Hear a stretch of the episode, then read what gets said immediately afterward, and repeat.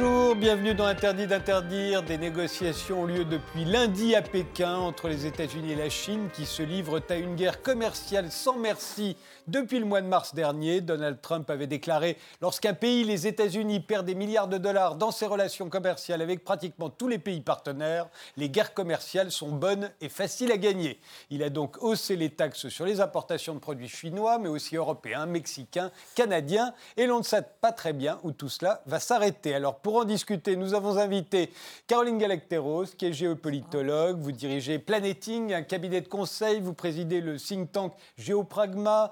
Vous tenez un blog Bougez les lignes sur les relations internationales. Vous êtes l'auteur de Manière du monde, Manière de guerre. C'était aux éditions Nuvis.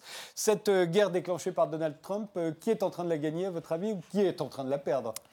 Ni l'un ni l'autre. Je pense que sur le long terme, euh, je ne voudrais pas faire de pronostic, mais je suis un peu inquiète ça, pourrait bien être la Chine. Je crois surtout que cette guerre, c'est l'expression de la nouvelle vérité du monde. Là, c'est la, tonalité commerciale, mais il y en a bien d'autres. Et la nouvelle vérité du monde, ben, c'est un affrontement entre deux impérialismes, deux empires, de manière mimétique, en miroir, qui se mesurent dans tous les domaines en permanence et qui pourrait bien déchiqueter l'Europe au milieu. Ah ben nous, oui, non, nous, nous on a des gros problèmes, oui. On va en parler, on, va en fait parler. un certain nombre de mauvais calculs, mais bon. Jean-Éric Brana, vous enseignez la politique et la société américaine à l'Université Paris 2. Vous êtes l'auteur de Trumpland, portrait d'une Amérique divisée. C'était paru chez Priva en 2017, qui est en train de la gagner ou de la perdre, cette euh, guerre commerciale alors je suis assez d'accord avec ce qui vient d'être dit. Je crois qu'effectivement, il y a deux dimensions. Il y a du long terme, mais il y a du court terme. Et je crois qu'effectivement, on est avec deux civilisations différentes et qui, n'abordent pas cette guerre de la même façon, avec un Donald Trump qui a besoin de la gagner très vite parce qu'il faut donner immédiatement à son électorat et puis que son mandat est très court. Euh, et de l'autre côté, quelqu'un qui, euh, par tradition euh, asiatique, vit dans le temps long, qui sait qu'en plus il a le temps sur le plan institutionnel, donc il va certainement, à mon sens, peut-être perdre un peu au départ pour pouvoir gagner plus sur la fin. Alors je dirais, pour l'instant, bah, la Donald Trump, mais sur le long terme, je rejoins assez ce qui a été dit, euh, ça risque d'être plus compliqué. Yves Nouvel, vous êtes avocat, professeur à l'université Paris 2, spécialisé dans le droit international économique, le droit des investissements et les échanges commerciaux. Vous exercez également en tant qu'arbitre dans les contentieux économiques intéressant l'État ou des, des entités para-étatiques. Euh, qui est-ce qui est en train de gagner? Qui est-ce qui est en train de perdre? Euh, je crois qu'aujourd'hui, on pourrait déjà faire le constat d'une victime. C'est la communauté internationale organisée telle par le droit international des échanges, par l'OMC. Euh, L'Organisation mondiale du commerce. Par l'Organisation mondiale du commerce. Euh, cette communauté internationale, elle est mise à mal par cette guerre, très clairement. Et ces rapports, tels qu'ils existaient encore, il y a, je dirais, avant, avant, le mandat de l'administration Trump, ces, rapports-là euh, paraissent déjà d'un autre temps.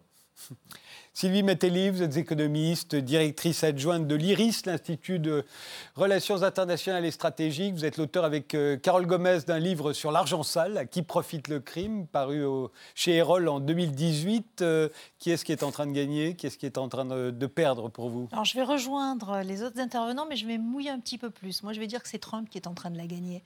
Et j'ai bien dit Trump et pas les États-Unis. Euh, c'est Trump qui est en train de la gagner. Pourquoi? Parce qu'il est en train de rebattre les cartes sur un certain nombre de sujets, de reposer positionner euh, son administration et peut-être les États-Unis sur un certain nombre de sujets. À mon avis, il le fait mal. Donc à long terme, ça pèsera sur l'économie américaine, mais il sera plus là pour, euh, pour, le, pour en profiter, on va dire. Oui, ou pour en payer les, les, pots, cassés. Alors je propose un petit résumé de cette guerre euh, donc, que Donald Trump a déclenchée au tout début du mois de mars dernier. Et depuis, ça a été une suite d'escalades. Ils sont en négociation, on l'a dit. On ne sait pas encore ce que donneront cette négociation, mais qu'est-ce qui s'est passé jusque-là. Regardez, c'est la façon dont ça a été raconté sur RT. Tout a commencé fin mars. Donald Trump autorise l'imposition de taxes sur des importations chinoises pouvant atteindre 50 milliards de dollars. Son espoir inciter la Chine à négocier des changements dans ses pratiques commerciales, jugées déséquilibrées par le président américain, et ainsi diminuer le déficit des États-Unis sur les échanges de marchandises avec l'Empire du Milieu. L'excédent chinois est proche de 335 milliards de dollars par an. La Maison-Blanche exige une réduction de 200 milliards de dollars. Mais Pékin ne se laisse pas faire. Le pays riposte avec sa propre liste visant des importations américaines du même montant annuel. On est dans une logique de déconstruction que j'indiquais tout à l'heure. Euh, on est dans une logique du chacun pour soi. On est dans une logique un peu de Far West. Euh, on est dans une logique de œil pour œil, dent pour dent. Et du côté de l'Union européenne, ce n'est pas mieux. Le 21 juin dernier, l'Union européenne a adopté à l'unanimité des mesures de rétorsion sur des dizaines de produits américains pour répliquer à des taxes instaurées par Washington toujours sur l'acier et l'aluminium. Donald Trump a annoncé vouloir imposer des taxes de 10% sur 200 milliards de marchandises chinoises. De son côté, Pékin envisage de porter plainte auprès de l'Organisation mondiale du commerce. Une guerre commerciale doit être rejetée parce qu'il n'y aura pas de vainqueur. L'hégémonie économique est encore plus répréhensible car elle sapera l'intérêt collectif de la communauté internationale. Ceux qui poursuivent cette cause ne feront que se faire du mal. Les efforts de Washington pour faire pression économiquement sur la Chine semblent échouer. Les investissements de Pékin à l'étranger ont augmenté de 14% depuis le début de l'année. De plus, les désaccords sur le commerce et les tarifs d'importation obligent les investisseurs chinois à transférer leur argent depuis les États-Unis vers l'Europe.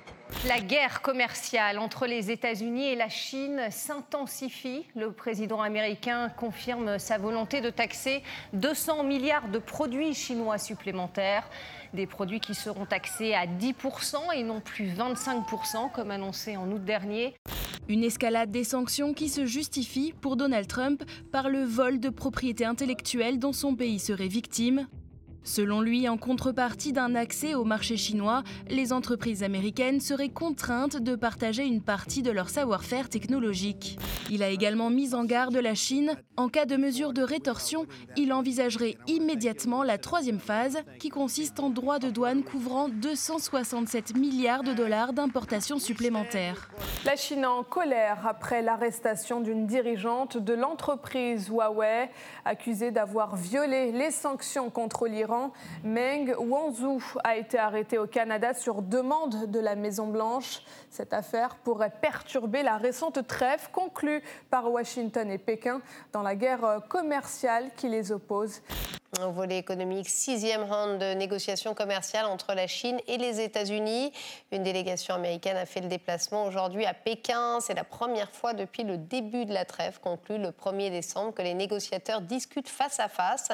Il s'agit de trouver un compromis pour mettre fin à la guerre commerciale sino-américaine. Alors on se dit, euh, il, le disait d'ailleurs Donald Trump au début, ce genre de guerre commerciale, ça se gagne facilement. Je dis effectivement, il suffit d'augmenter les, les, les, taux de, de, sur, les, sur les produits qu'on importe, les produits chinois en l'occurrence, mais Évidemment, les Chinois font exactement la même chose. Euh, de la même manière, on a vu vis-à-vis des Européens taxer l'acier et l'aluminium. Nous, immédiatement, on s'est dit, bon, on va taxer les motos et, les jeans.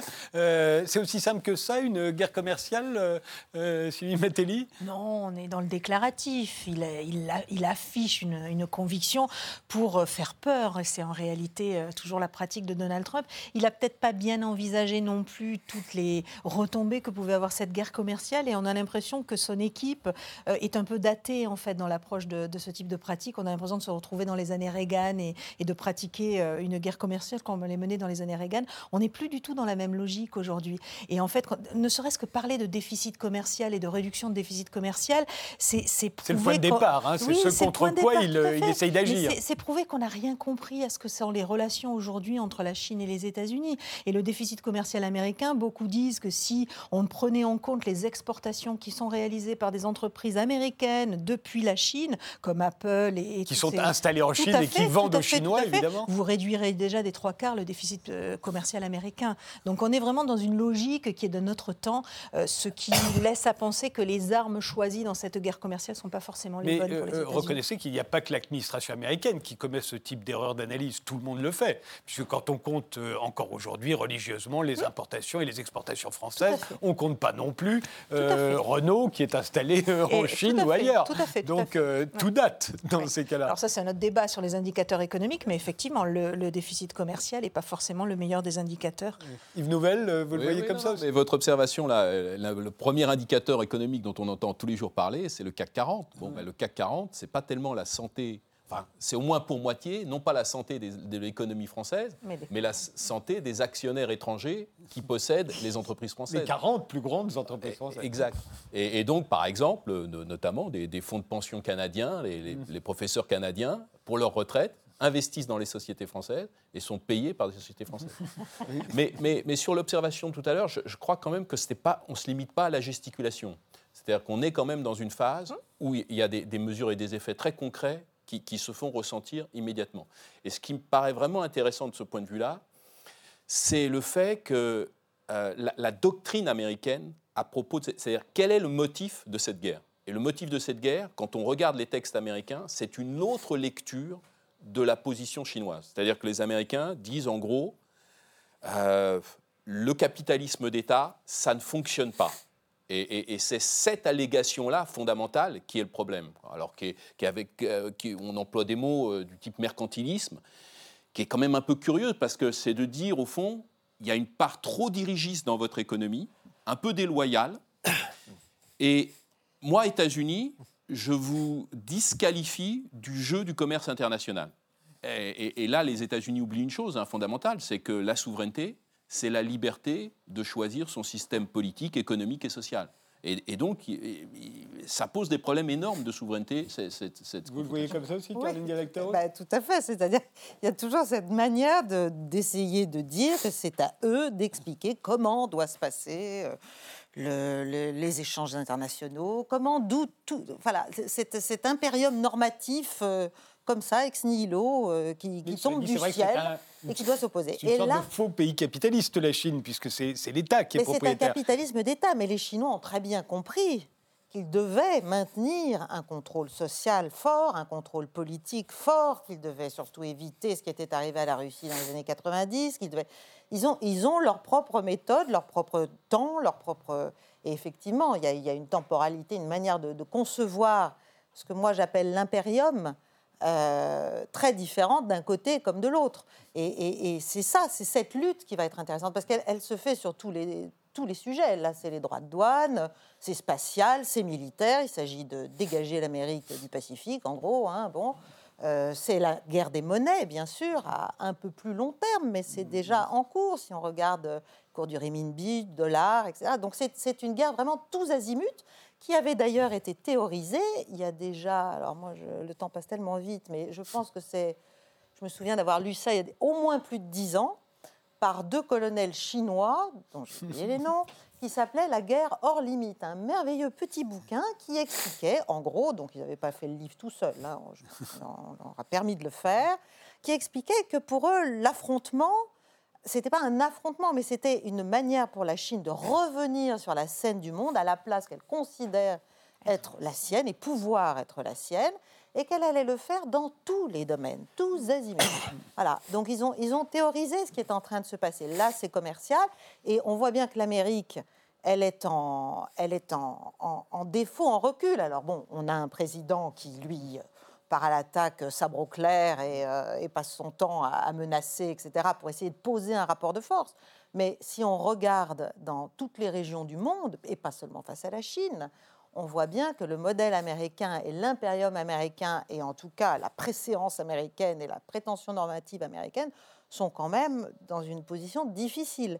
Et, et c'est pour ça que, voilà, alors il y, a- il y a tout un tas d'autres conséquences, mais qu'on abordera peut-être vis-à-vis de la Russie, Bradin. vis-à-vis de l'Europe. Oui, on, tourne autour de, cette idée que effectivement euh, les Américains veulent imposer une, une vision, tout, et c'est ça qui est assez étonnant dans ce qui est en train de se passer, tout en bouleversant l'ordre du monde actuel. Donc, euh, euh, ils veulent des règles en expliquant que ces règles-là existent depuis toujours et ils sont en train de bousculer les règles qui existent aujourd'hui en reprochant aux Chinois eux-mêmes d'avoir bousculé les règles, de ne pas avoir joué av- avec les règles du jeu de tout le monde. Donc euh, c'est un, un jeu de poker menteur qui est euh, euh, absolument extraordinaire. Tout à l'heure, il était dit que c'était le Far West, mais on est dans le Far West. Et bien sûr, comme il y a un cow-boy en- actuellement à la Maison Blanche, ça marche formidablement bien puisque euh, il roule des mécaniques, ça plaît aux Américains, c'est ce qu'ils attendent parce que la souffrance de l'Amérique aujourd'hui, elle est clairement euh, euh, affichée comme venant de la Chine. Euh, pour quasiment tous les Américains, c'est la source de tous les maux. C'est évidemment les entreprises qui sont parties là-bas, c'est ces produits qui arrivent et qui font du dumping. C'est bien sûr, on va en parler, Mm. la façon de faire de, de- de l'économie américaine, de- chinoise, pardon, qui est effectivement à, à certains égards déloyale. Et puis c'est l'ensemble du monde qui ne fonctionne pas bien, parce que l'OMC qui s'est greffé euh, là-dessus euh, est un- une instance qui est au- à la défaveur des Américains. En tout cas, c'est ce qu'ils pensent avec euh, cet emporium où je suis bien d'accord, en se faisant opposer des juges, et ils ne veulent pas de juges de, le- de leur, même de leur économie. Donc ils, ils bloquent le système, et, et là encore une fois, on dénonce, mais on fait la même chose. Donc c'est c'est une- une- une- quelque chose d'assez étonnant à observer. Mais alors justement, est-ce que les Chinois sont vraiment des loyaux Parce que euh, Trump ne cesse de les accuser de, de cela. Est-ce que c'est le cas Alors, oui. Les, les Chinois ont profité du système en réalité, n'ont pas, n'ont pas été euh, plus déloyaux que les autres et tout le monde est déloyal, dans, euh, ils ne respectent pas les règles. Les Chinois ont clairement profité du système. Les entreprises occidentales aussi, les grandes entreprises occidentales ont profité du fait que les Chinois profitaient du système. Donc on est, on est dans un jeu de dupes en réalité. Là où l'administration américaine est extrêmement maladroite, l'administration Trump, c'est, c'est pas nouveau euh, cette focalisation sur la menace chinoise. Moi, je me souviens à la fin des années 90 où les Américains avaient interdit les exportations de satellites civils euh, vers la Chine par peur qu'ils ils captent les technologies, ils récupèrent les technologies. Et on se souvient, euh, dix ans avant, c'était contre les Japonais. Tout à fait. C'était contre les Japonais dix ans avant. Donc c'est pas nouveau. Obama, avec son euh, traité transpacifique, avait aussi tenté euh, d'endiguer cette, cette montée en puissance de la Chine. Là où les, les Américains et la- surtout l'administration Trump est extrêmement maladroite, et je pense qu'elle va le payer très cher, c'est que quand vous rentrez en guerre, vous ménagez vos alliés. Vous ménagez vos alliés, vous, faites des, vous essayez d'avoir un maximum d'amis pour peser dans la négociation. Il se croit tellement fort, il est tellement convaincu que cette guerre est facile à gagner, qu'il a même attaqué ses alliés, Japon, Corée du, du Sud et Européens. Et Canada. Et Canada, au risque de rallier ses anciens alliés au, à la Chine et aux Chinois. D'ailleurs, ont- les Chinois essayent d'en profiter, me semble-t-il. Ils n'arrêtent pas de faire des ouvertures, de baisser les taux pour les Européens, et pour les, les, produits Européens, européens. et les Européens auraient bien tort de, de ne pas en profiter en réalité. Japon un petit peu moins. Parce Les que Japo- c'est- oui, tout à en fait. négociation. tout à fait, tout à fait. Est-ce que, alors justement, est-ce que les, les Européens en profitent de cette guerre commerciale entre les Américains et la Chine ou est-ce qu'on va en être victime, comme on le disait? A priori, ces deux grands ont bien l'intention quand même de déchiqueter euh, l'Europe. C'est leur but à l'un comme à l'autre. Je crois qu'il y a un grief qui est quand même assez partagé, euh,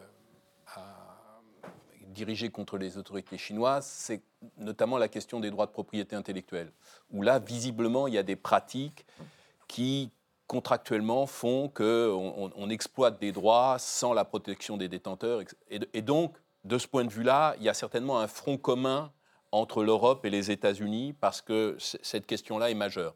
En revanche, euh, il y a toute une rhétorique, et, le terme qu'on emploie ce soir de, guerre commerciale, qui pour le coup prend un fondement juridique qui n'existait pas auparavant. C'est-à-dire quand on regarde les textes américains qui justifient les mesures, c'est la sécurité nationale. C'est-à-dire j'ai besoin de- d'empêcher les importations parce qu'il faut que je sauvegarde mes entreprises nationales parce qu'elles sont indispensables aux infrastructures essentielles. C'est-à-dire que la perspective de guerre commerciale n'est pas seulement dans les mots, elle est aussi dans les textes juridiques qui fondent les mesures. Mais euh, en Europe, euh, il y a énormément de gens qui se plaignent que l'Europe n'applique pas ce type de défense contre, euh, contre les autres, qu'on n'est pas comme ça, Caroline Galacteros. Euh, Nous, on devrait aussi avoir des méthodes d'application d'une forme d'extraterritorialité. On ne voit pas très bien pourquoi ça va toujours dans un seul sens et pourquoi on s'y soumet surtout. Alors je comprends bien qu'on est dans un chantage, qu'on nous fait un chantage véritable et ouvert. Euh, maintenant, euh, il y a une manière de, le traiter. Après, au plan géopolitique, ce qui, est, ce qui est très intéressant et très tragique, c'est que clairement, non seulement l'Europe, oui, c'est la proie hein, qui va se faire dévorer à la fin des fins si elle continue comme ça et si elle se divise, mais l'enjeu de tout ça, euh, c'est aussi la domination de l'Eurasie. Ça, c'est un vieux, un- une, vieille idée, un vieux rêve, enfin, de toute éternité, de tous les empires. C'est qui domine l'Eurasie, domine le monde. C'est vrai, c'est clair. Et qui est la puissance eurasiatique? La Chine ou l'Europe C'est la Chine, mais il y a aussi la Russie. Ah oui, pardon. Et il y a donc toute la relation de la Russie avec l'Europe et avec les États-Unis qui est en jeu dans cet affrontement de tête euh, américano-chinois qui est en train de se structurer, de se consolider. Et là, la, façon dont les Européens euh, emboîtent le pas, parce que Trump, pas lui, mais en tout cas son administration, mène une double guerre, euh, voire plus, plus, mais il mène une double guerre. C'est à la fois contre la Chine et contre la Russie. On voit bien, on voit bien que ça, continue. C'est tous les jours, tous les jours, tous les jours. Et c'est stupide. C'est stupide. Si on se place du point de vue de la défense d'un Occident face à un empire chinois qui lui monte doucement, mais imperturbablement, euh, on voit bien que le lien avec l'autre partie de l'Europe, qui est la partie russe, serait très important au, plan d'une... Or, qu'est-ce qu'on fait? On laisse et on pousse littéralement euh, la Russie dans les bras chinois. Les Européens le font depuis très longtemps, sous tutelle américaine, et les Américains continuent à, à le souhaiter et à l'organiser, et à le structurer. On le voit avec l'OTAN, on le voit sur toutes les questions militaires, on le voit sur le Russia Gate, on le voit. Et le, le- j'allais dire le pauvre Trump, le pauvre président américain, lui, qui à mon avis était beaucoup plus euh, Oui, c'était pas son but au départ. au départ, euh, ben, en fait, c'est très compliqué. Il, n'arrive pas à, à- à promouvoir sans doute cette idée originelle, qui est peut-être pas d'ailleurs sortie de son esprit, qu'on lui avait peut-être soufflé ou bon. Voilà, mais en tout cas, il est dans une, euh, il est dans une contrainte intérieure parce qu'il est face, à- il est dans une guerre intérieure lui-même pour son pouvoir, pour sa politique, pour son, mandat. Enfin, il a l'impeachment qui lui pend au nez. Euh, et on va pas lui faire de cadeau, à mon avis. Donc, il est sans arrêt obligé de faire un pas en avant, un pas en arrière, mais il se trompe, à mon avis, aussi partiellement, et en tout cas son administration et les États-Unis se trompent d'ennemis et d'adversaires. Voilà. Il n'y a pas que la Chine. Ju- Juste une petite contradiction, mais très légère. euh, On a le droit dans cette émission. Voilà, on a le droit de pas être l'impeachment qui n'est techniquement qu'une mise en accusation, ça n'aura aucune conséquence sur le mandat de Donald Trump. L'impeachment, à mon sens, va arriver cette année et on verra bien que ce ne sera juste qu'une crise politique pour pouvoir amuser la galerie. En réalité, comme il a la majorité au Sénat, il ne peut rien lui arriver au niveau de la destitution, donc ce n'est pas ce qui craint. Euh, pour le reste, j'étais euh, assez d'accord, mais euh, souvenons-nous quand même que Donald Trump tend la main à Vladimir Poutine depuis un moment, parce que justement, il se dit qu'il y a euh, un, un triangle à créer Eh oui. euh, avec Vladimir Poutine contre, il est vrai, euh, l'ensemble de la classe politique américaine, démocrates et républicains confondus, puisque les néoconservateurs n'ont jamais euh, renié leur façon de faire la politique et leur vision du monde. Et effectivement, le, le grand Satan se trouve là-bas, en Russie, et, et il y a toujours ce, ce reste d'années euh, euh, 45-70 de guerre froide qui est là. Mais euh, euh, ça va plus loin. C'est la façon même d'envisager la politique de Vladimir Poutine déplaît foncièrement euh, Ah oui. à- à- aux républicains comme aux démocrates. Donc on est sur une continuité complètement logique. Donc voilà, j'étais. pas une contradiction, je suis d'accord avec tout ce que vous venez de dire. non, la, contradiction était sur l'impeachment qui. Oui, mais ça, ça ne changera rien. Mais on voit bien que cet homme, depuis qu'il est au pouvoir, il arrive à rien faire. C'est- C'est très, très compliqué. quoi. Il a sans arrêt une, euh, une malle derrière. euh, Il a l'entièreté du, du- du- système médiatique américain. Il a tout le deep state. Il a tout le système euh, militaro-industriel. Enfin, c'est très, très difficile pour lui de mettre à, bien, de mener à bien quelque chose. On lui change sans arrêt son casting. On lui met des- on lui met Bolton, on lui, on- lui met quand même. bon, voilà, là, il a en- en même réussi temps, à il se s'est- il s'est présenté Matisse, pour renverser a- tout cela. Donc euh, on peut s'attendre oui, à ce que ceux qui vont se faire renverser oui, le système résistent un petit réagit, peu. Le oui, système réagit. Mais- voilà. vous Non, euh, ce, qui, ce qui est dit là me fait réfléchir euh, finalement à une différence d'approche parce que si je regarde ça avec les yeux du juriste et un peu du théoricien du droit, euh, ce qui caractérise finalement la période Trump, quelle est au fond la doctrine politico-juridique à laquelle il se rattache, je serais tenté de dire, euh, c'est presque une école philosophique à la Carl Schmitt. Hein C'est est souverain celui qui décide de l'état d'exception. Or, euh, euh, le président Trump, c'est pas seulement l'homme des, des tweets, c'est l'homme des décrets en permanence. C'est-à-dire l'homme qui peut décider de construire un mur de 600 km, qui peut décider d'arrêter l'acier et sauver des emplois, c'est-à-dire c'est le retour du décisionnisme en politique. Y Et- compris euh, de, de mettre un terme à l'accord euh, sur le nucléaire iranien qui avait été signé par son propre pays après des négociations de 10 ans. Et, et cette figure-là du, du souverain, c'est précisément ce qui euh, fait, en- en- qui contrebalance le modèle auquel obéissent euh, la, la grande majorité des États, c'est-à-dire on est dans un ordre commercial international avec des normes dont on ne sort pas. Euh, quand on veut utiliser des moyens de défense euh, commerciaux, on l'utilise très timidement comme l'Europe. Euh, il, il est plutôt, à mon sens, le- en, en tout cas au moins juridiquement, l'homme qui, qui restaure une forme de décision, alors évidemment une décision qui sort du droit. C'est- C'est un peu le problème. Mais euh, en général, euh, la force précède le droit. Toujours, non? Et- C'est-à-dire Elle ne le prime pas, comme on a souvent mal traduit la phrase Ouais. de Bismarck, mais elle le précède. C'est-à-dire que Trump donne le souverain à voir. Il peut faire des choses que les autres s'interdisent de faire parce qu'il reste dans les règles. Sylvie vous vouliez rajouter quelque chose et il a réussi à bouger pas mal de lignes. hein. Il y a l'accord sur le climat euh, dont il est sorti. Et même à Washington, je trouve que l'attitude de l'administration est particulièrement intéressante. Après une période de choc, ils exploitent et ils jouent complètement de cette, euh, à la fois de ce déterminisme et de cette imprévisibilité, euh, avec un côté pratique quand ils croisent leurs alliés, c'est de dire oh là là, on contrôle rien, vous savez, euh, excusez-nous pour tout ce qui se passe et merci de continuer à nous parler quand ils parlent au français. Euh, et puis, et puis euh, en fait, on se rend compte que sur la Chine, sur des dossiers un peu chauds, sur lesquels ils étaient mal à l'aise pour avancer, finalement, le, le rouleau compresseur Trump sert, sert aussi leurs intérêts. Donc je crois qu'il ne faut pas sous-estimer euh, l'impact que peut avoir ce président euh, dans les relations internationales, On va parce voir, que ça euh, bouge un petit peu On dans, va voir dans tous les l'impact que sens. ça peut avoir, mais avant cela, une pause.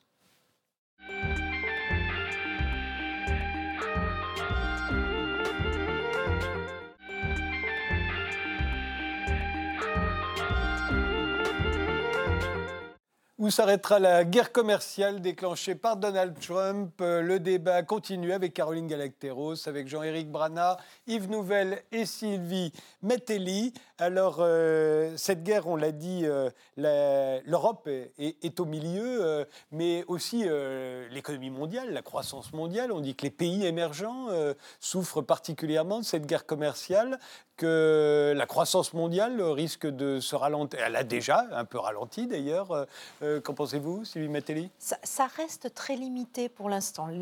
L'impact essentiel, enfin, c'est pas une conséquence de la guerre commerciale, contrairement à ce qui a été dit par le passé, mais le, le seul phénomène économique le inquiétant en, cette- en ce début d'année, c'est la chute des bourses depuis trois mois. Euh, D'un point de vue économique, c'est remonté un peu depuis qu'ils sont en négociation. Un petit depuis... peu, c'est redescendu. Euh, je pense que ce sont des facteurs internes à l'économie américaine qui expliquent la chute, chute de ces bourses Mhm. plus que la guerre commerciale. Pour l'instant, la guerre commerciale a eu assez peu d'impact. Même le ralentissement en Europe est lié à d'autres facteurs et à des, à des crises internes euh, à l'Union Mhm. européenne.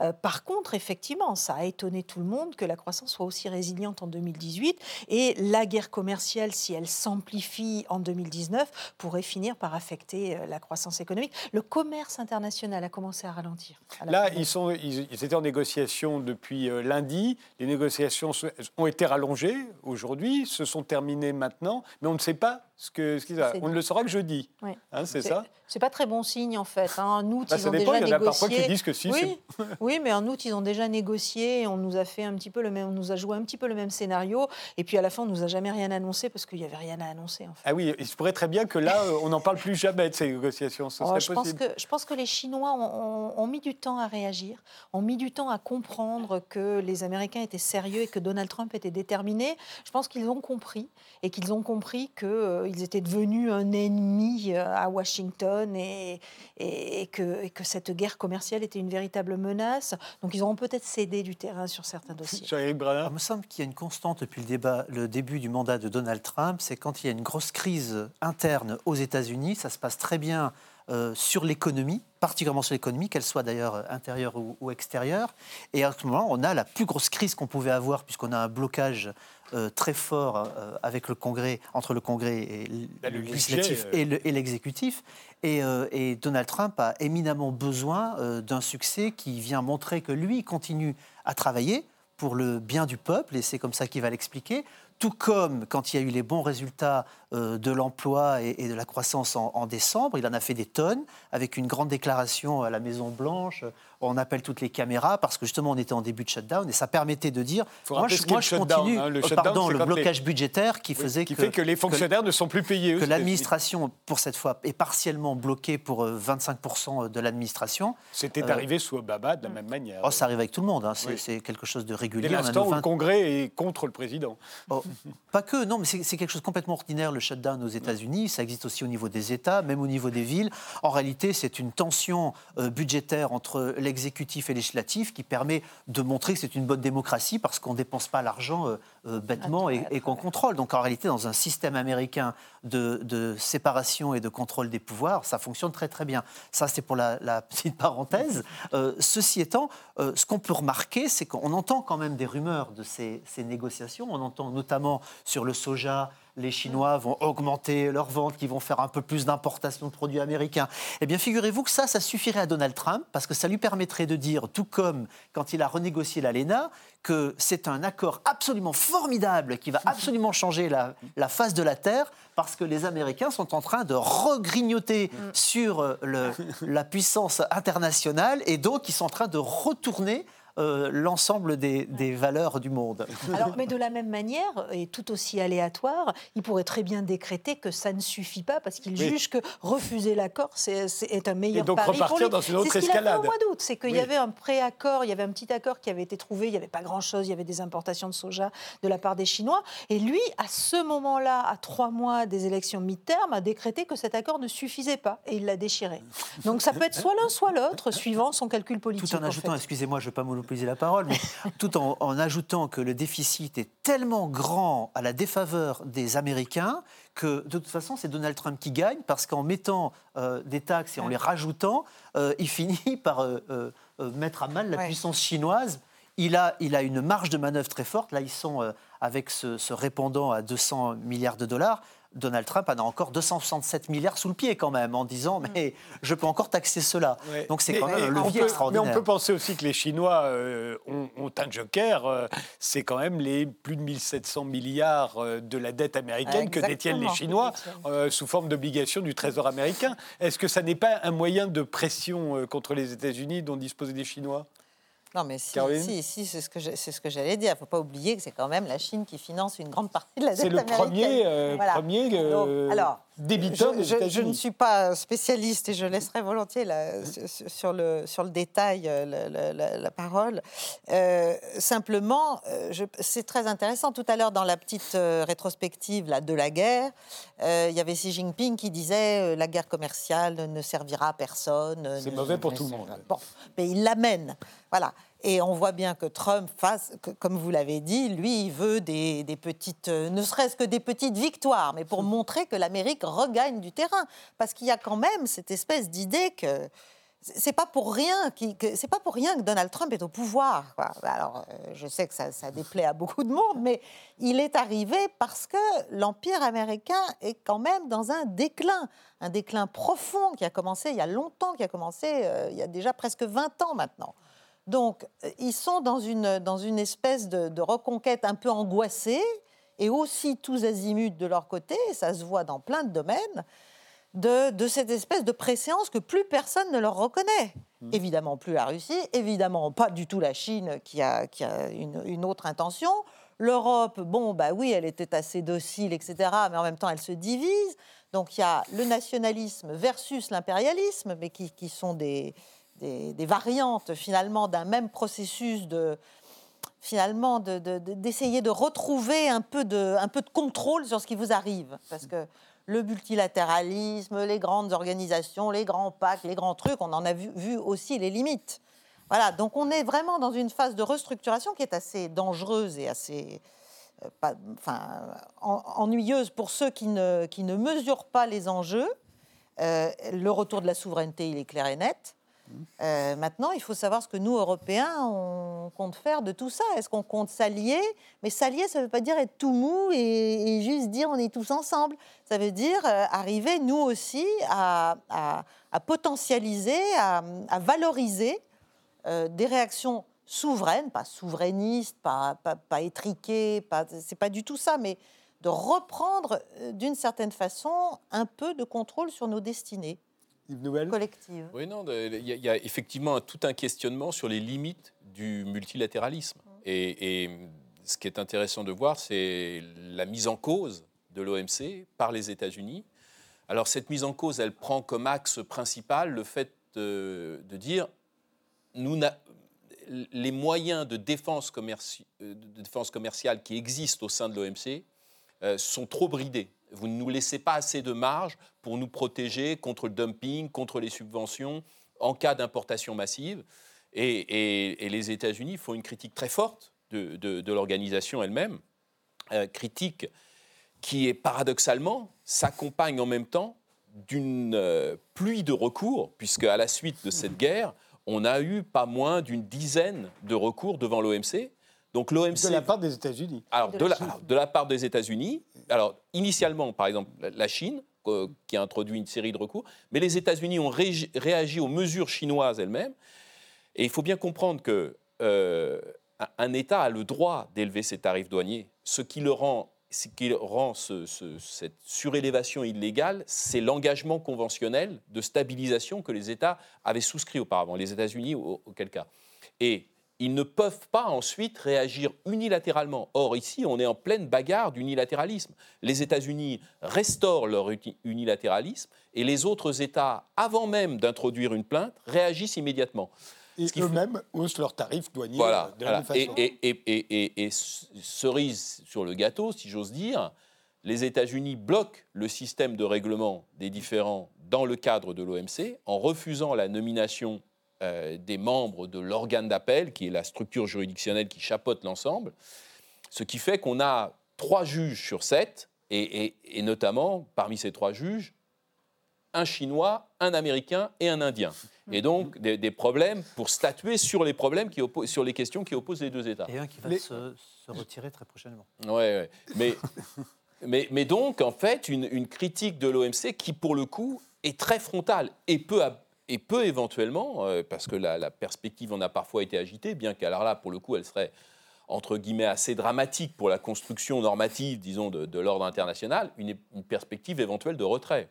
Et- Ce qu'il fait, ce qu'il a agité euh, pour à peu près toutes les organisations vrai, internationales vrai, de toute vrai, façon. Sylvie Metelli, euh, est-ce que ça a des conséquences euh, sur la Chine, sur l'économie de la Chine, cette guerre commerciale, ces restrictions euh, euh, aux, aux- aux exportations vers les États-Unis? Alors, très clairement, c'était, c'est le, premier marché pour l'économie chinoise, le, Les le marché américain. Tout à fait, les États-Unis sont le premier marché, donc très clairement, ça a des conséquences. Elles sont difficiles à chiffrer parce que la Chine est depuis des années dans une logique de ralentissement de sa croissance économique et de changement de modèle, en fait.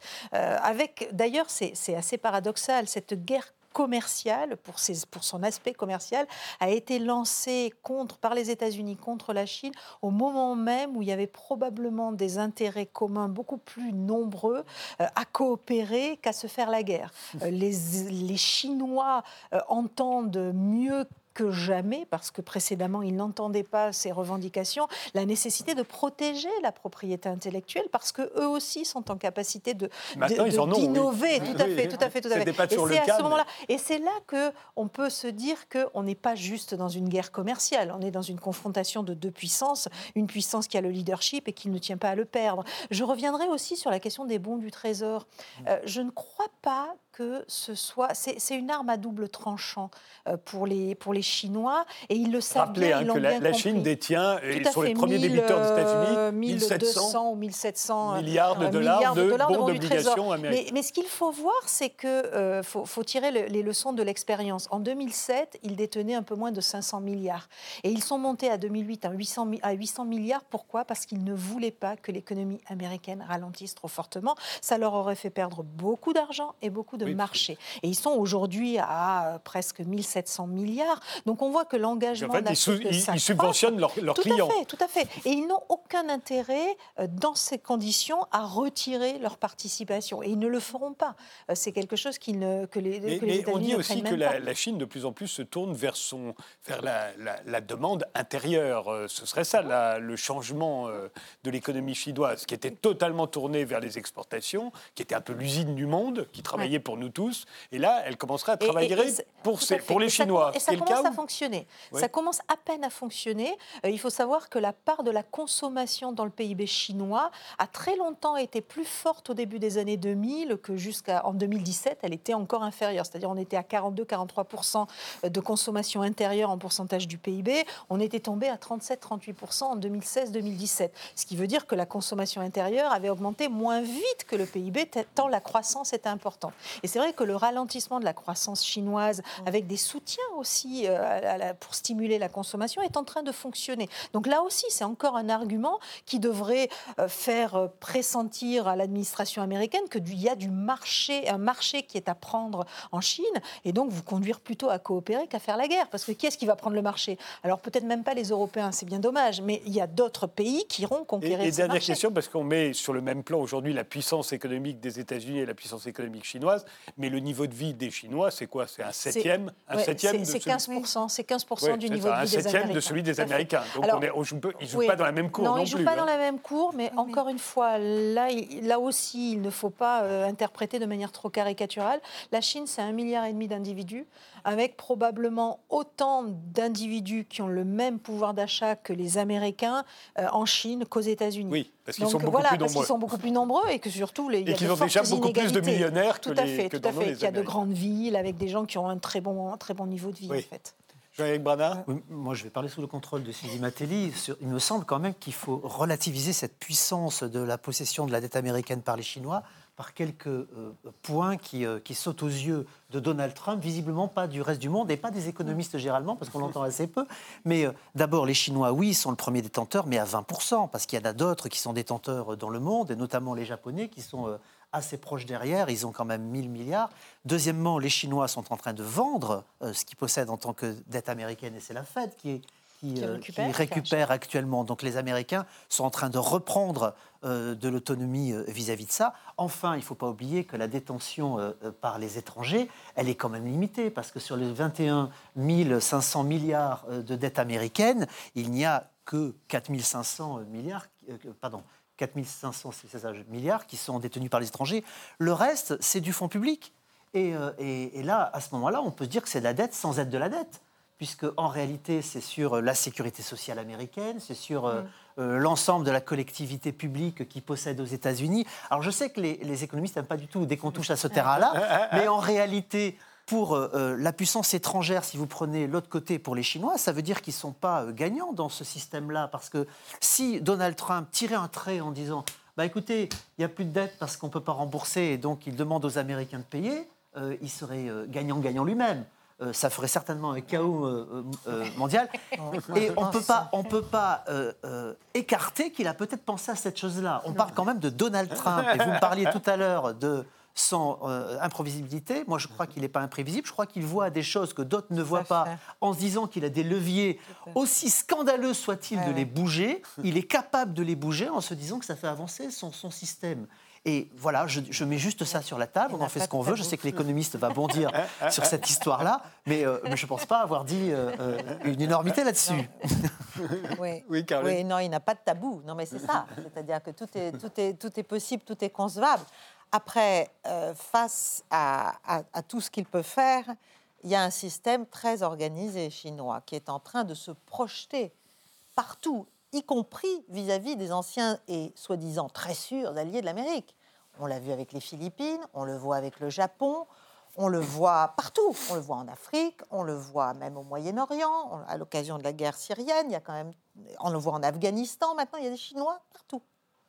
Ils sont là, ils prennent leur part euh, aux négociations pour parler, ils, sont, ils offrent euh, leurs bons offices, ils offrent euh, de l'argent, ils offrent ce qu'ils peuvent offrir.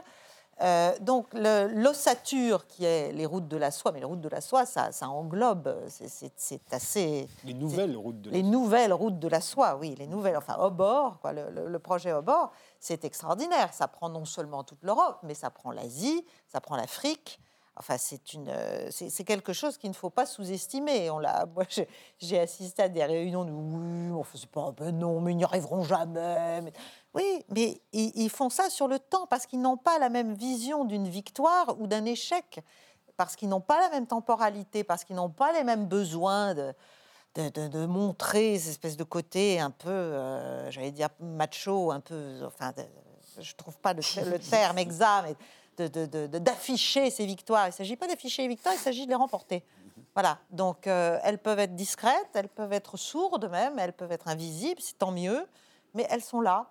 Et voilà, je, pense toujours à l'image du voleur chinois. C'est la tactique du voleur chinois, c'est exactement ce qui se passe. C'est quoi la tactique du voleur chinois La tactique du voleur chinois, c'est qu'un dimanche, vous avez une cheminée avec un très beau vase, magnifique, bien centré au milieu de la cheminée. Le lundi, il a fait 5 cm euh, vers la droite. Le mardi, il en a fait 7. Le mercredi, il en a fait 10. Et le dimanche suivant, il a disparu de la cheminée, mais personne ne s'en est rendu compte. Voilà. Parce qu'on s'est, on s'est habitué visuellement, il est toujours là, il est toujours là. Et, à un moment donné, il est escamoté et c'est trop tard. Donc, on est, à mon avis, dans, dans ça. Et, je pense que la, la question, c'est finalement, c'est toute la restructuration du système international. Quels sont les équilibres que l'on souhaite le, multilatéralisme, évidemment, c'est souhaitable, surtout pour les petits qui sont en dessous des, empires, qui n'ont pas les mêmes euh, problèmes.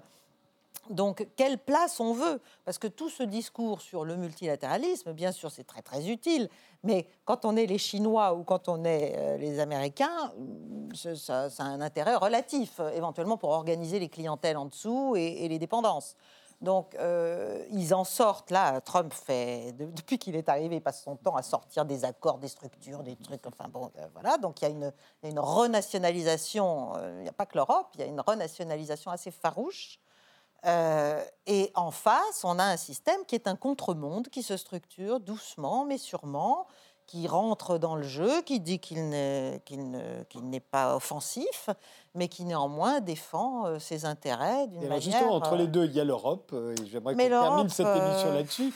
comment réagissent les Européens depuis le début de cette guerre commerciale? Est-ce qu'on a été malin Comment vous nous voyez, vous, Yves Nouvel? La, position, la position européenne, elle est en partie victime euh, des mêmes mesures que la partie chinoise. Et donc, de ce point de vue-là, euh, on, l'a entendu d'ailleurs euh, les mots du, ministre Le Drian, dire au fond, c'est une déconstruction, je crois, qu'il disait. Bah, voilà. Et la, position européenne et française, c'est plutôt celle de soutenir avec des aménagements l'ordre international tel qu'il existe. Et, le retour de l'unilatéralisme américain c'est une mauvaise nouvelle, certainement, euh, aussi pour l'Europe.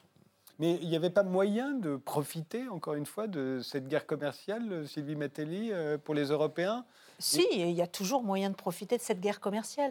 Je crois que les, les Européens ont, dans un premier temps, pris une claque une claque au lancement de la guerre commerciale, une claque aussi parce que simultanément, euh, Trump les a attaqués sur les dépenses militaires, sur leur position dans l'OTAN, en menaçant de quitter l'OTAN et puis en expliquant que non, non, c'était pas, c'était pas l'objectif, etc.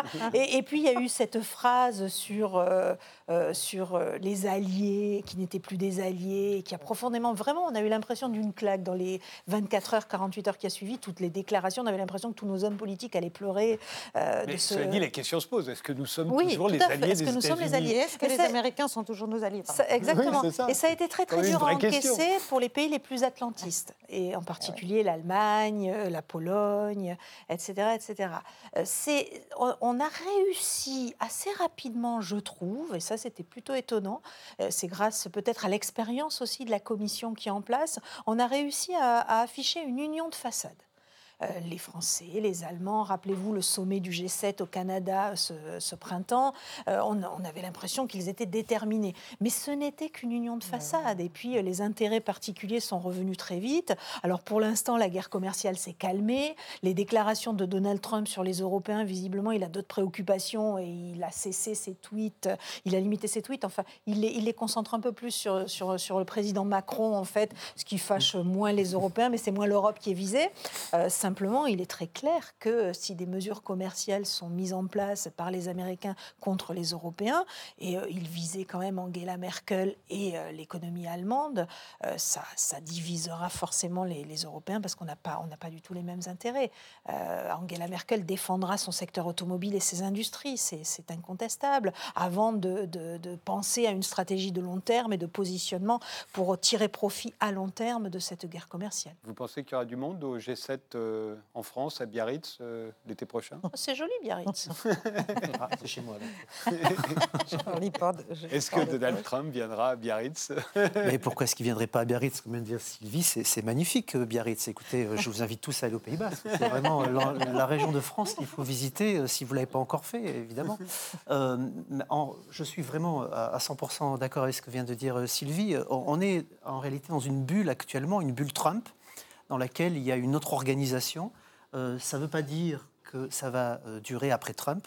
C'est vrai qu'il y aura certainement euh, l'ancien monde qui va revenir. Pour l'instant, vous posiez la question si on a encore des alliés. Je crois que non. Et on est des partenaires, ce qui est vraiment très différent. On est des partenaires commerciaux avant tout. On n'est pas des alliés, puisqu'il n'y a pas de guerre. Et que pour Donald Trump, il est hors de question qu'il y ait des guerres. S'il y a une guerre, ce sera là aussi un troc commercial. C'est qu'il enverra des soldats avec une facture. Mhm. Euh, ce qui est vraiment euh, très différent de ce qui a pu se faire avant. Donc c'est en cela que je dis qu'on n'est pas des alliés. Et, en deux mots, il viendra à Biarritz parce que l'Europe à ce moment-là sera plus affaiblie que jamais. On aura passé le Brexit, les élections européennes, il n'y aura pas de pilote dans l'avion au niveau européen. Mm. Le président Macron, la chancelière Angela Merkel, ne seront pas sortis renforcés de toute cette séquence des six premiers mois. Theresa May encore moins. Donc il viendra pour donner des leçons parce qu'il sait que l'Europe n'existera plus à ce moment-là. C'est facile de donner des leçons. Yves Nouvelle Non, c'est circonspect effectivement sur la, la, place que peut jouer l'Europe et l'intérêt qu'elle peut trouver, disons, dans un positionnement particulier dans cette guerre commerciale. Il me semble en tout cas que euh, peut-être est-ce qu'elle a une position médiane entre les réactions malgré tout très fermes de la Chine et, la position très offensive des États-Unis? Il y a peut-être au fond, alors même si c'est un peu idyllique de le dire comme ça, mais une voie du droit international qui peut être énoncée par euh, les autorités européennes. Vous y croyez encore parce que Oui, non, j'y crois au sens euh, où, les mécanismes mis en place ont fonctionné ils ont fonctionné, mais ils, n'ont pas peut-être été rénovés, euh, disons, euh, par, par, des, par, des, par une modification progressive. Et donc on se retrouve face à un enjeu très brutal, c'est-à-dire de savoir si encore, dans quelques années, eh bien, l'ordre juridique tel qu'il existe aujourd'hui existera encore. Caroline Galacteros, dernier mot? Euh... C'est divisé. Euh, oui, non, mais moi je, moi je crois que tout simplement l'Europe doit absolument euh, se réveiller, parce que la dévoration est en cours. Donc je suis d'accord, l'ordre international, mais l'ordre international il est soumis au rapport de force. Hein. On voit bien, on voit bien ce qui se passe avec nos structures. C'est que précisément le rapport de force tel qu'il est aujourd'hui, s'applique, s'impose, et, nous, au milieu, on se rend compte de la réalité de notre statut. Alors en plus, on a un président américain qui nous le dit droit dans les yeux, clair et net, euh, mm. vous obéissez, vous payez, parce que sinon, euh, hein, bon, vous êtes là pour ça. Euh, on a une puissance chinoise qui, elle, va son chemin a bien compris que oui, il y a l'Europe au bout de, la toile qu'elle tisse et, elle en fera son, écho. Euh, mais la lutte pour elle est une, est une lutte. Euh, le, pire compétiteur, pour, pour, dire ça en anglais, c'est le mot qui me vient, maintenant, c'est l'Amérique, c'est clair. C'est deux empires. Voilà. Et en dessous, on a des nations euh, qui ont cru en des utopies de fin des États, de fin des patries, de fin, et qui sont maintenant dans une phase où soit elle continue, c'est la politique du, chien crevé au fil de l'eau, soit elle continue à se déliter en, se gargarisant d'utopies qui, qui n'ont plus tout simplement cours, soit elle se réveille et elle trouve une manière de s'affirmer tout en comprenant l'intérêt qu'elles ont collectivement à se défendre face à cette mâchoire qui se referme. Merci tous les quatre d'avoir participé à cette émission. Merci de nous avoir suivis. Rendez-vous au prochain numéro.